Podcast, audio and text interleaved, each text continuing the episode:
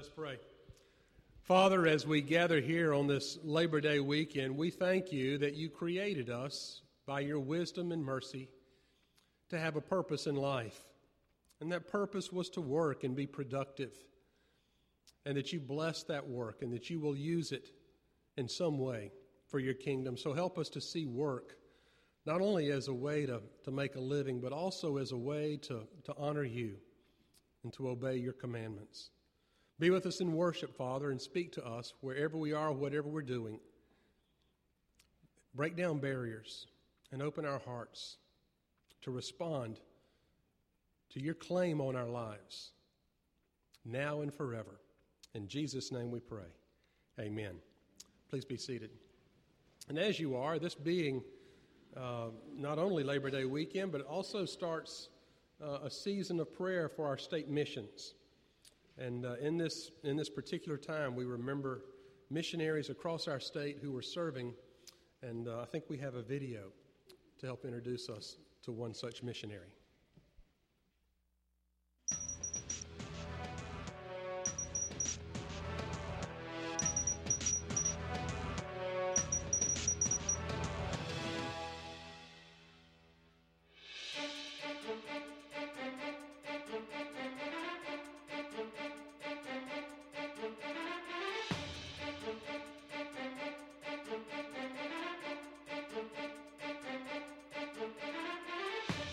Hi, my name is James Forrester. I serve as a campus minister through the Baptist Collegiate Ministries supported by the Georgia Baptist Convention. I'm involved in a unique ministry here at North Georgia College. I get the opportunity to serve as a volunteer chaplain with the Boar's Head Brigade. I was a cadet here 88 to 94 and know what it's like to live in the dorm, live a life on campus, and also how to intertwine that with a campus ministry. We have cadet chaplains who actually come in and serve and then are commissioned as officers through the U.S. Army. We've had four cadet chaplains that served and are now chaplains in the military.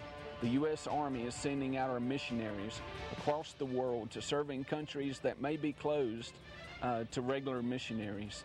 We've also had many of our cadets that graduated that did not seek a commission in the military, but are serving in ministries as youth ministers, pastors, and also in seminaries.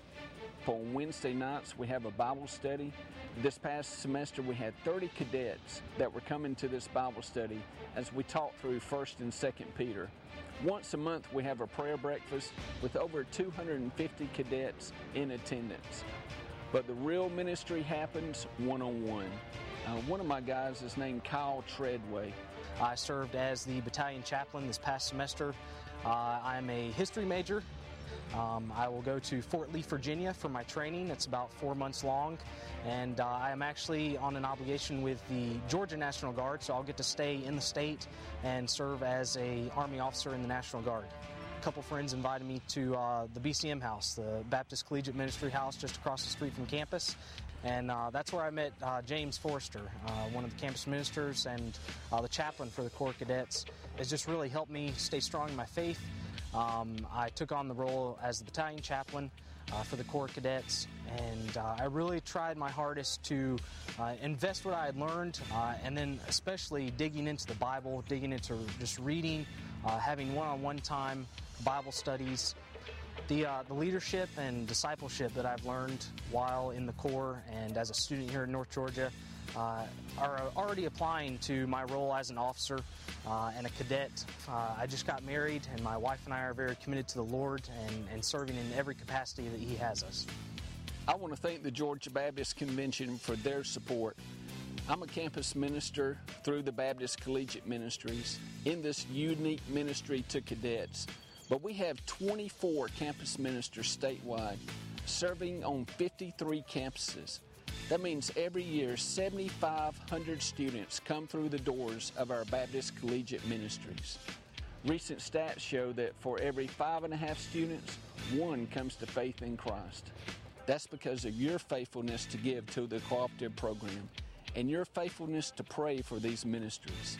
Continue to pray for the cadets here at North Georgia College, for this ministry as we reach out to them. Pray for them as they serve in our military. Continue to pray for our campus ministers. And I want to thank you as we move forward in this ministry.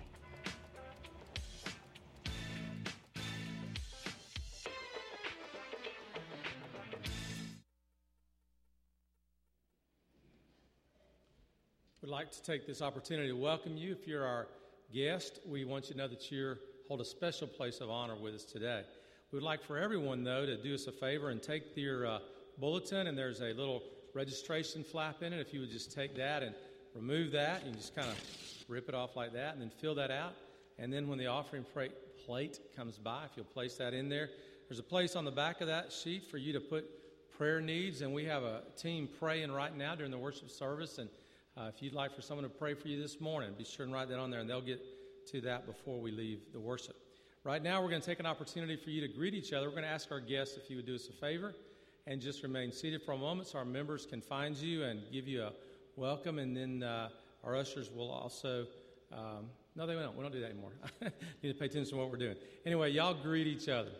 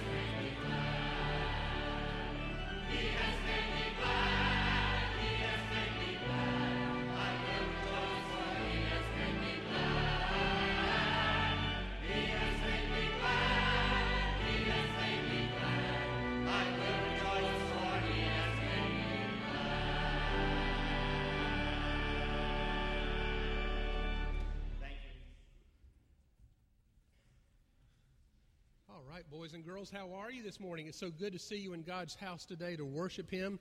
Did you come to Sunday school and enjoy Sunday school? And now we're in His house to worship Him, and we'll have children's worship in a minute. Miss Sabina will take you if you'd like to go. But first, we want to do Happy Club. And I think Will Collins has the bag. Let's see. Will's visiting. All right, let's see what Will brought to share with us today. All right. Uh oh.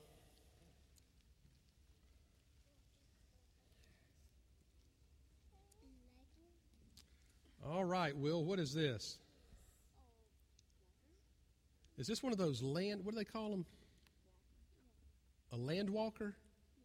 From Star Wars, is that right? And you brought this today, why? Did you want to stump the preacher? Maybe. uh, is there anything else in there? Is that it? All right, let's see. Oh, there is. What is this? Whoops.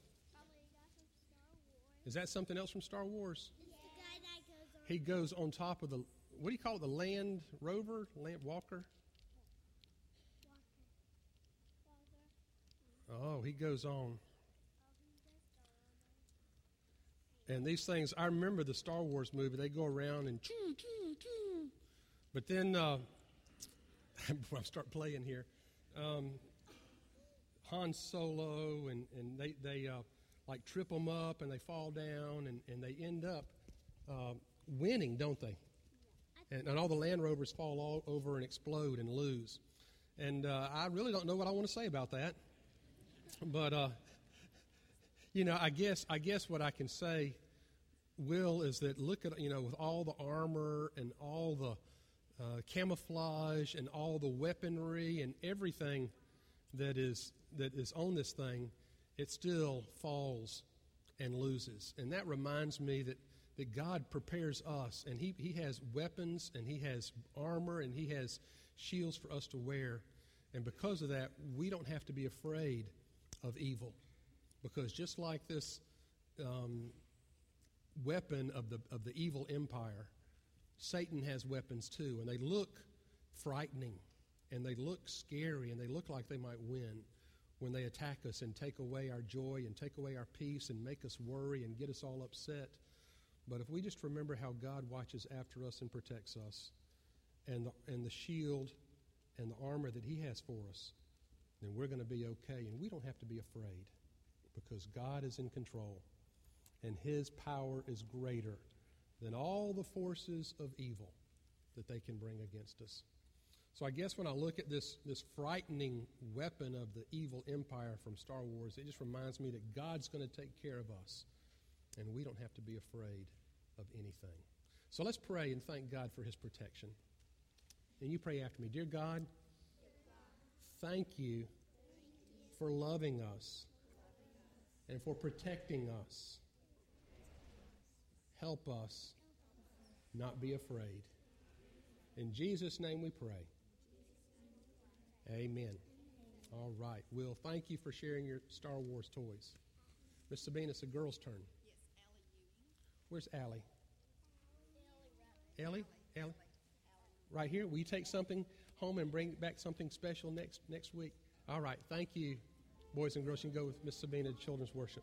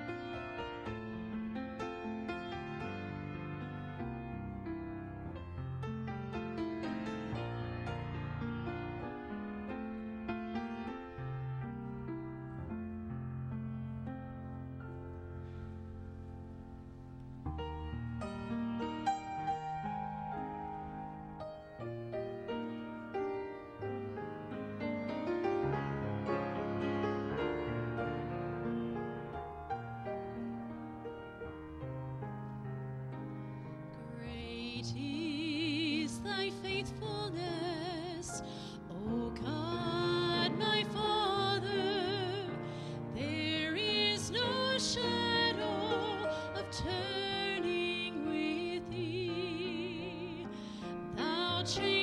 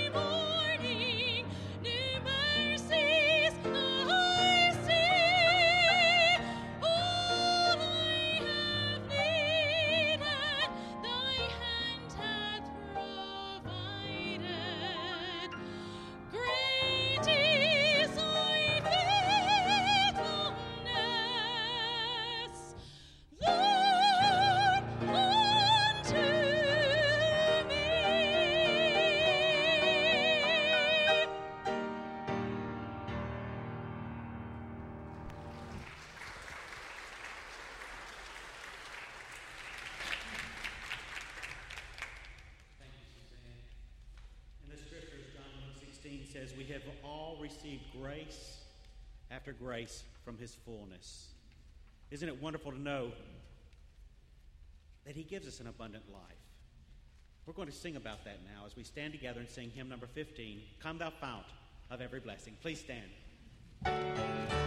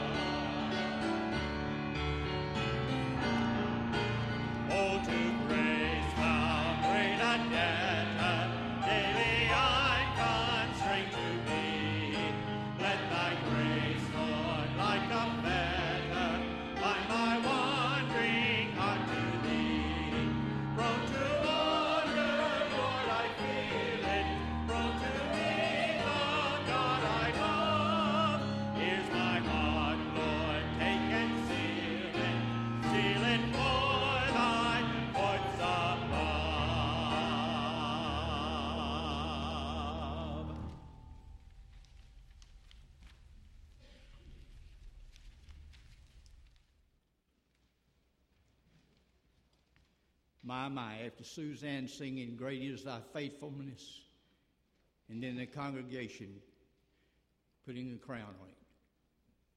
Oh, what a marvelous Lord we serve. Would you join me, please? Lord, we come to you this morning thanking you, Lord, for your abundance of blessings. Lord, we ask that you would watch over our families as they travel. May your hand of comfort be with those who are suffering loss at this time. Thank you, Lord, for willingness of the people to serve. Thank you, Lord, that we have an opportunity to serve you, even in our declining age and sometimes declining health. But at this time, we just want to thank you, Lord, that you make an abundance of funds available to us, and that you make us mindful, Lord, that we are not to be wasteful, but we're to give to you to further your work. Thank you for those willing to serve you and forgive us for our failures. In Christ's name, amen.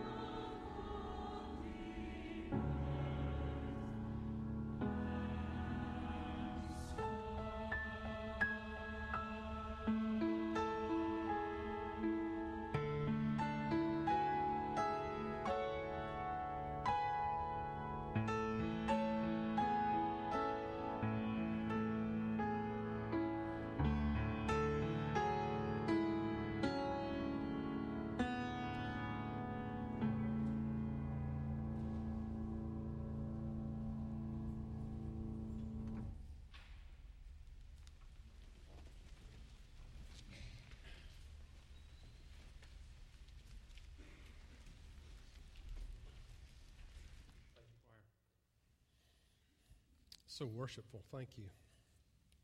Reminding us how awesome is our God. Well, I know we have been looking at, at books of the Bible and a different sermon from each book in succession. And if you have kept up, you know that I should be in the book of Titus this morning. However, two weeks ago, I was reading through 1 Timothy in preparation for the sermon two weeks ago, and I saw this passage and thought, what a wonderful passage for Labor Day. So, if you will indulge me, I'm going to back up two books in the New Testament and pick up another sermon from 1 Timothy, and then next week, we'll catch back up with Titus. the sermon's entitled Providing for the Family, and there's this nugget of instruction to Timothy in uh, the fifth chapter of Paul's first letter to him, telling him, remember, Timothy is left behind at the church in Ephesus and uh, instructions for leading the church, and these are specific instructions for how the church is to care for one another and how, how the leaders in the church are to care for their families. So let's take a look at it. 1 Timothy 5, verses 3 through 8. The sermon is entitled Providing for the Family. Honor widows who are real widows. If a widow has children or grandchildren, let them first learn their religious duty to their family and make some return to their parents, for this is acceptable in the sight of God.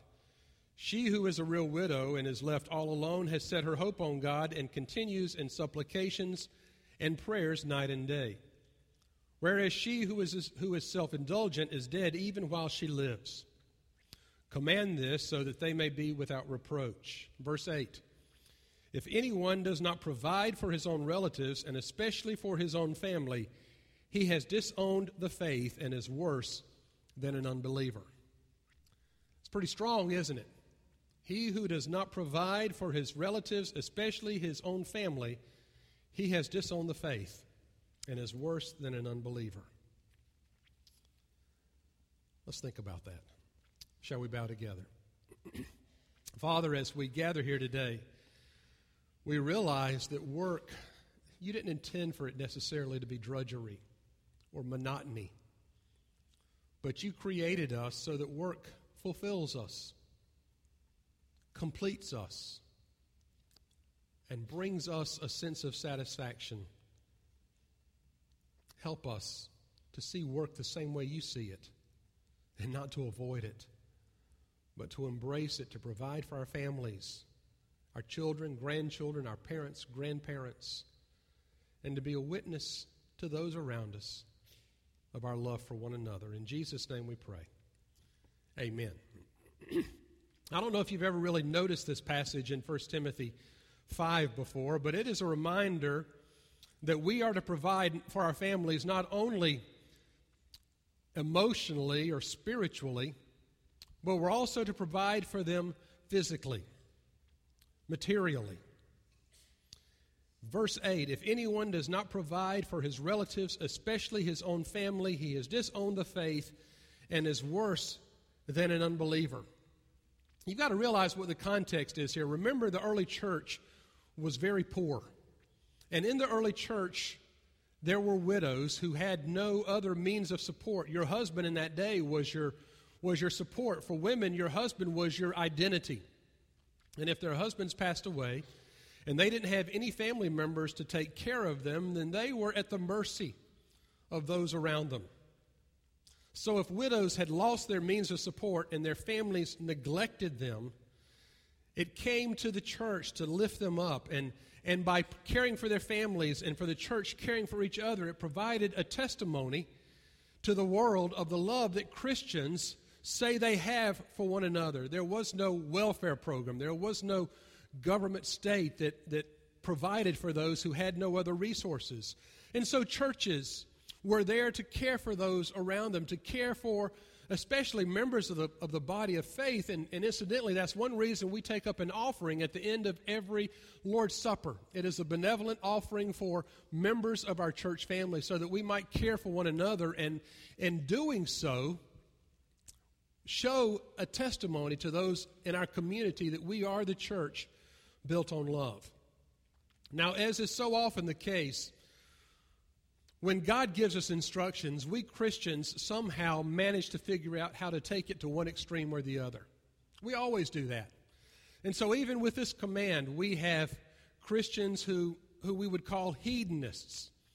And they have figured out a way to use a command like this to pamper every sensual appetite and desire they might have. God wants us to have all of our needs. This is a need. I'm going to get it for myself. And somehow we rationalize everything as a need. On the other hand, are those whom we call ascetics. And those use religion to deny themselves, to, uh, to say, I'm going to do without this because I love God more. I don't think God wants us to, to do either of those extremes. I think He realizes we have physical needs. Those needs have to be met. There is a balance between the two, and He wants us to find that balance. Specifically, He wants us to provide for our families. So, I have some questions I want to ask you today to kind of model us through these verses. And as I pose them for you, I want you to think about them and see how well you're doing. The first question is Are you productive? Notice I didn't say, Are you working hard? I'm just asking, Are you productive? I had a conversation with someone this week. And, uh, you know, we, we said, you know, there's a way that you can work smarter without having to work longer. And by working smarter, I mean take the time that you have at the office and use it to its fullest uh, opportunities. And don't take away time for your family because, listen, your employer will take as much time from you if you're salaried. They'll take as much time from you as you're willing to give. And your family suffer as a consequence. So work smarter. But on the other hand, there's no excuse for a lazy Christian. There's no excuse for laziness in the life of a Christian. I heard someone say about a, a fellow um, church member one time if he worked half as hard at doing something productive as he did at avoiding work, he could really accomplish something. And you know, someone like that, they, they spend all their wheels trying to avoid work, when if they just put their shoulder to the wheel and bear down for a little bit, they could really accomplish something and be productive. So many idealize this, this idea of uh, a full time life of just playing. Let me tell you, I think there'd be nothing more miserable in the world than to have wake up in the morning and have absolutely nothing to do for a long time. Now, maybe a day off occasionally is, I see some of you retired smiling right now, but you have found something to do. You would not just sit at home bored, I know. Um, I have seen folks who retired and had nothing to do, and, and immediately their lives began to unravel. If you are retired, I know that there is something that you have found to do to bring your life some kind of meaning and fulfillment. God ordained it. Genesis 3, verse 19 says, By the sweat of your brow you will eat your food until you return to the ground, since from it you were taken. You are dust, and to dust you shall return. So don't see work as drudgery, see it as not only a responsibility, but as a privilege because God designed us to be fulfilled by our work. I had a New Testament professor, I remember it very, very specifically. Gerald Borchert was writing a commentary on a book in the New Testament. And the next day in class, um, he, he made a comment that I'll never forget. He said, You know, when I laid my head down on my pillow at night, I had the satisfaction of knowing that I had given that day in the fulfillment of that project. And I had a sense of, of fulfillment and satisfaction when the day was finished. And since that time, when I, when I lay my head down on the pillow at night, even with days off, I try to reflect back and think, what have I accomplished today? What have I um, done to, to have some sense of satisfaction that the day was not wasted, but it accomplished something for God and for His glory? God has called us to do good, honest labor. And for that purpose, we find our fulfillment.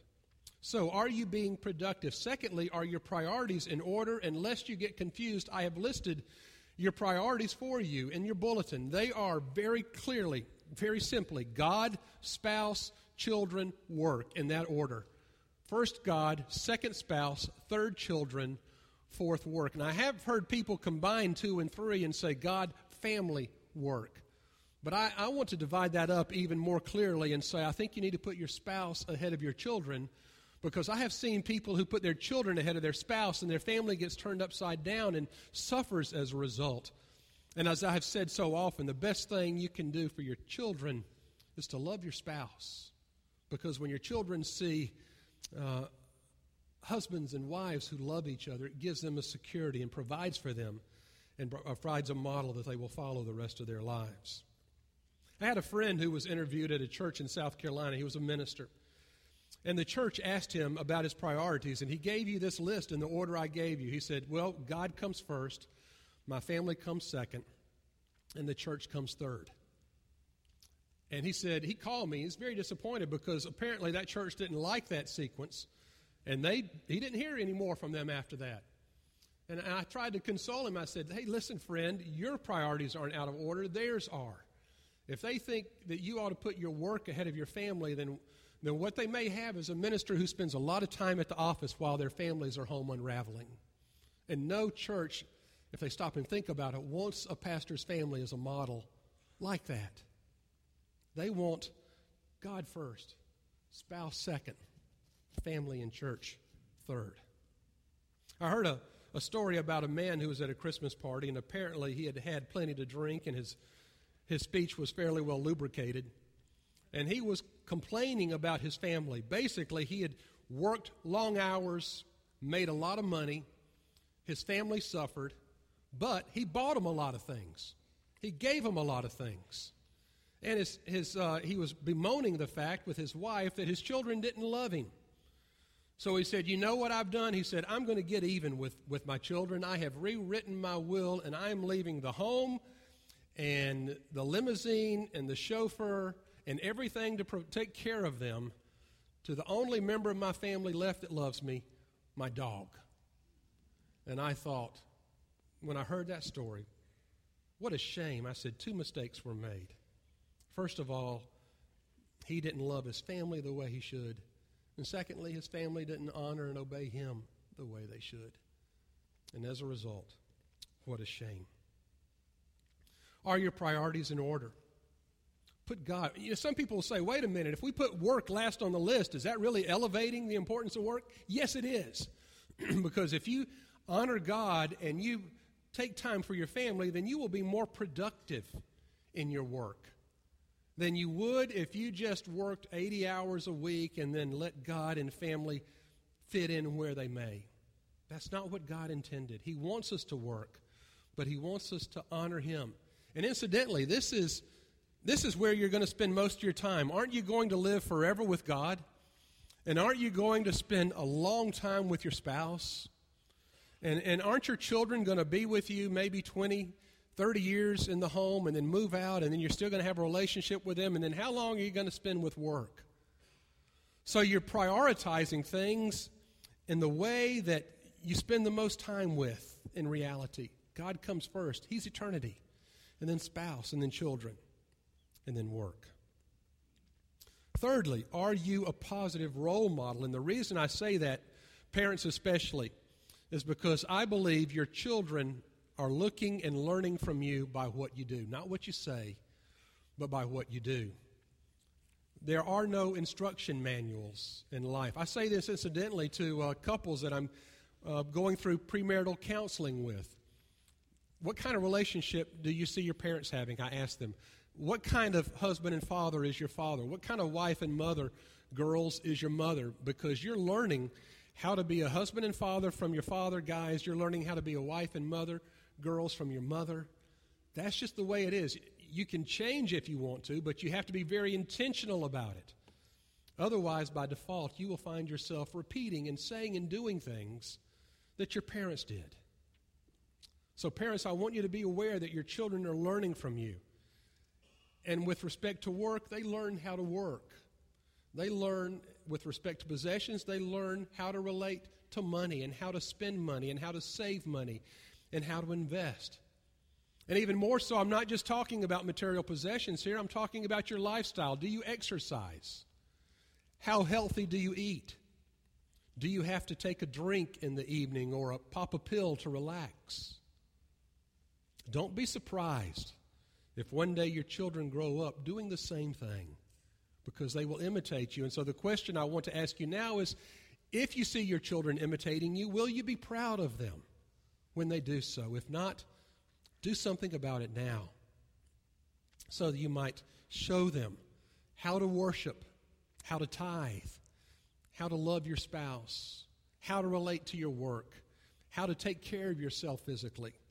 Because everything you do, your children will imitate. Fourth question Are you prepared for uncertain times? And what I mean by that is look at our economy right now. We, there are always times of, of uh, doing well, then there are always times of, of economic downturn, and we're in one of those now. Just reversals are part of life. It's not always going to be up and up financially. But the good news is, is when things are tight and when things are tough, it tends to pull your family more closely together. That was the case for Susan and me when we were in seminary. I had a great job. Uh, I had a church about 40 miles from seminary we drove out to on the weekends, and we would drive out on Saturday and spend the night in a, in a, a mobile home next door to the church and preach Sunday morning, Sunday night, go visiting. And they paid us, are you ready? They paid us $100 a week it just occurred to me our finance committee is getting ready to work on next year's budget. Don't, don't pay any attention to what I just said. Ignore that. Susan uh, did a, a, Christmas musical for them one year, and it went really well, and they raised us $25 a week. We took $125 home uh, every week. I actually had to chase the treasurer around every Sunday to get a check. And, uh, and you know what? We were happy. We had a little money to go to the movies. We had a little money to go out to eat. Uh, we had you know, $125. This is more money than we know what to do with. We were happy. And, and we look back on those times, and, and I guess they were times of some kinds of hardships, but hardships bring couples and families together, strengthens relationships, and God rewards you for being faithful in the tough times, even more so than in the, the good times. Fifthly, let me step on some toes here this morning. I know you always like that. Are you appreciative of what your spouse does? Are you appreciative of your spouse's labors? what I'm talking about there is, is if your partner's working, are you appreciative of what they do? I'm aware in, in, my last church of a, and this happens so often with, with newlywed couples. The, uh, they bought a home more expensive than they could really afford. The husband worked a couple of jobs to try to pay the bills. The wife was looking around at her friends who belonged to clubs and went on expensive vacations, and she was never satisfied. And so she was always complaining and criticizing, and the husband was doing all he could, and it just led to such unhappiness in their family unit. It just wasn't enough no matter what he did. So now, husbands, before you elbow your wives, let me turn the tables and ask this question.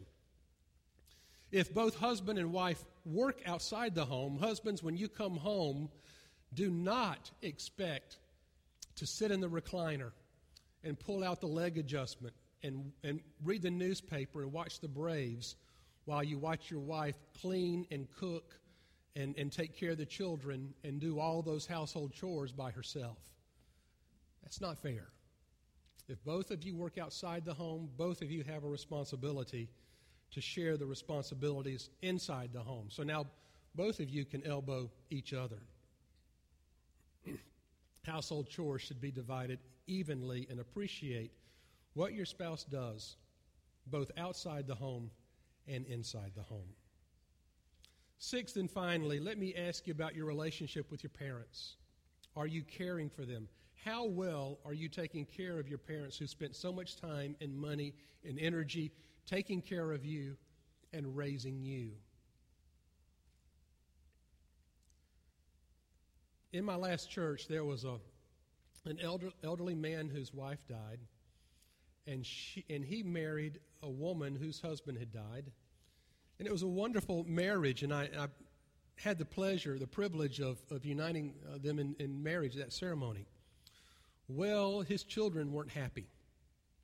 They saw the, this new wife is coming in and interfering with them, perhaps even interfering with the inheritance. I don't know. But they didn't come to the wedding. They criticized her. They cut him off from themselves and their children, and they succeeded in making him so miserable that he eventually divorced his, his second wife and came back home to be with them. I was friends with those children at that time. so uh, I come up to the daughter one day and I said, You know what? You got to think about what you're doing here. Because what are you teaching your children about how they should treat you the day you do something they don't approve of? Did you hear me? How are you, what are you teaching your children about how they should one day treat you if, God forbid, you do something that they might disapprove of. How you treat your parents, how you treat your grandparents is a model that you're providing for your children and your grandchildren. Very clearly in verse 4 it says, If a widow has children or grandchildren, let them first learn their religious duty to their own family and make some return to their parents for this is acceptable in the sight of God. If you honor your parents, if you take care of them, if you provide for them, if you visit them, if you spend time with them, not only are you doing what God commands, but you're also modeling for your children what one day you hope they will do for you. So, on this Labor Day weekend, you have the blessed privilege of providing for your family. And I want you to see it as a privilege, and I want you to see work as an opportunity to take care of them. A farmer was on his deathbed, and he called his two sons to his bedside. And uh, he, he said, I have divided my home and my farm equally between you two. He said, But the bulk of my wealth is hidden somewhere in the ground, not more than 18 inches below the surface. He said, But for the life of me, I can't remember where in the field I put it. So a few days later, he passed away, and the sons looked at each other, and they, as you would imagine, picked up shovels and went out to the field and began digging. And they began turning over the earth down to about 18 inches, and they turned it over, and they kept looking, and they kept digging, but they never found the treasure. Well, it came time to sow for the, for the growing season, so they said, since we've already got the field turned over, we might as well put some seeds in the ground. And they did. And because their ground was turned over so well, they had a better harvest than any of their neighbors. Well, in the off season, they continued digging. They continued digging, dig, uh, turning over the ground. And, and once again, it came time to plant, and they planted. And, and once again, they had a wonderful harvest. And this went on year after year after year, never finding the buried treasure but always digging the earth and planting the seed and reaping a wonderful harvest until older and wiser, finally the two brothers realized that the real treasure only comes as a result of hard work. That was the treasure the Father had given. And the lesson he taught the privilege and opportunity of hard work. I hope you know what that's like. I hope that no one has spoiled you and taken care of you and, and treated you in such a manner that, that you feel like you don't ever need to do anything. Because if you feel like that, you'll never know what it's like to be productive. And God intended us to be fulfilled by honest labor. It's Labor Day weekend. Whatever you do, do it to the glory of God. Let's bow together. Father, I thank you for a calling and the opportunity to fulfill it. And I realize in our economic downturn there's unemployment among us and folks who would love to work if given that privilege. And I pray you'll provide for them and help us as a church to take up that slack and do so. And then there are others of us who have jobs but don't see it as, as fulfilling a calling, just see it as going through the motions. Father, help us to see wherever you've placed us as an opportunity to do ministry, as an opportunity to do our best and bring glory to you and to your name and to your kingdom. Help us not avoid work out of laziness, but put our hand to the plow and be faithful in fulfilling the calling you put before us. So give us enough work to fill our lives and give us enough life to complete our work. In Jesus' name we pray. Amen. Our invitational hymn this morning is number 312 Softly and Tenderly. Jesus is calling. And he may be calling some of you here this morning. Maybe you've heard that call and you've responded recently and you want to, to come forward publicly. Maybe in the course of this message you've decided that God has called you to become a part of this church family. Whatever desire you have, whatever calling He's placed, you respond. 312, I'll be at the front. You come as we stand together.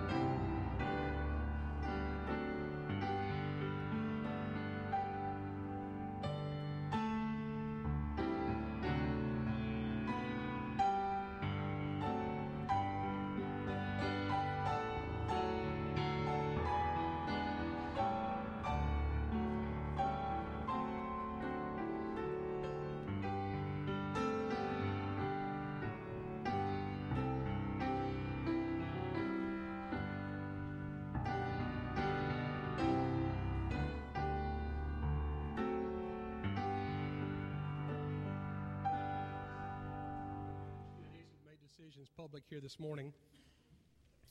Uh, as you are, let's, let's be mindful of our church family that uh, so many of them are traveling today with the Labor Day holidays. And uh, I've already heard of, you know, from the news about accidents, serious accidents. So we do want to be uh, prayerful for those who are on the road this holiday weekend. Um, there is no evening worship service tonight, so you'll have an opportunity to spend that time with your families. And right now, though, we want you to celebrate with us as I introduce David Rakestraw. David, come and stand with me, please. David came to see me a few weeks ago, and he had invited Jesus into his heart. And Jesus is there now, and he is ready to join the church and be baptized as a public testimony of what Jesus has done for him. So he's coming for church membership and as a candidate for baptism. Charles Hill, come and stand. Charles is also coming uh, for church membership. He's coming from a different denomination, so he's coming by baptism. So he stands here today saying that, that he, is, he has been coming to this church and visiting and, and uh, wants to become a part of it and for you to be his church family.